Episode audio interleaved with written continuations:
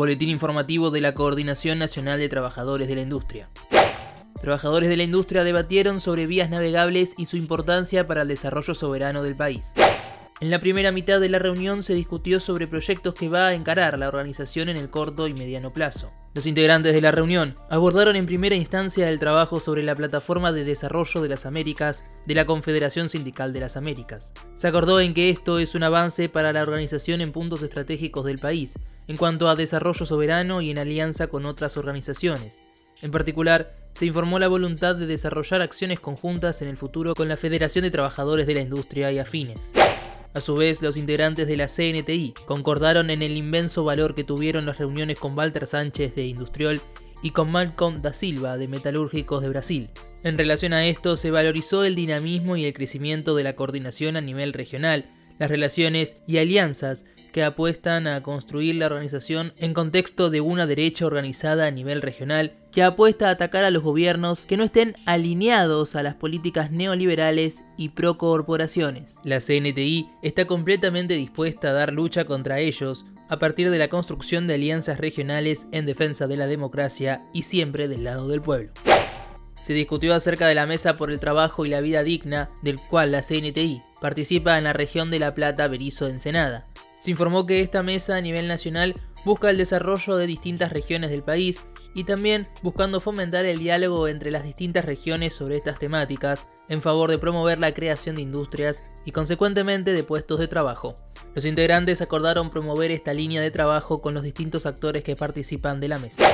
Se informó sobre la audiencia pública organizada por el Organismo Provincial para el Desarrollo Sostenible el 21 de septiembre, la cual tiene como objetivo la creación de obras públicas de empalmes de autopistas y rutas para conectar el puerto de La Plata.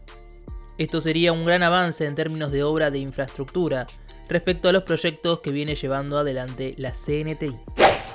Por último, el compañero Beto Galeano contó detalles respecto a una reunión que ATE mantuvo con el ministro de Defensa Agustín Rossi, en que se discutió sobre la problemática de los compañeros despedidos y despedidas de distintos sectores de Fadea, FAN Azul y Astilleros Río Santiago. En la segunda parte de la reunión, el compañero Oscar Verón realizó una disertación sobre vías navegables e hidrovías y la importancia de tener una política de vías navegables para la soberanía de la Argentina. Siempre pierde Argentina cuando contrata multinacionales. Eso no es ninguna novedad para todos nosotros, así que constituye un elemento crítico para la seguridad económica de la región y de nuestra nación. El otro tema que ilustró el compañero Verón fue respecto a la soberanía que se está discutiendo sobre el tema del canal de Magdalena, que está sosteniendo la salida y entrada de nuestros buques, los cuales en este momento dependen del puerto de Montevideo. Seguinos en Facebook y en Twitter, nos encontrás como arroba CNTI-CTA.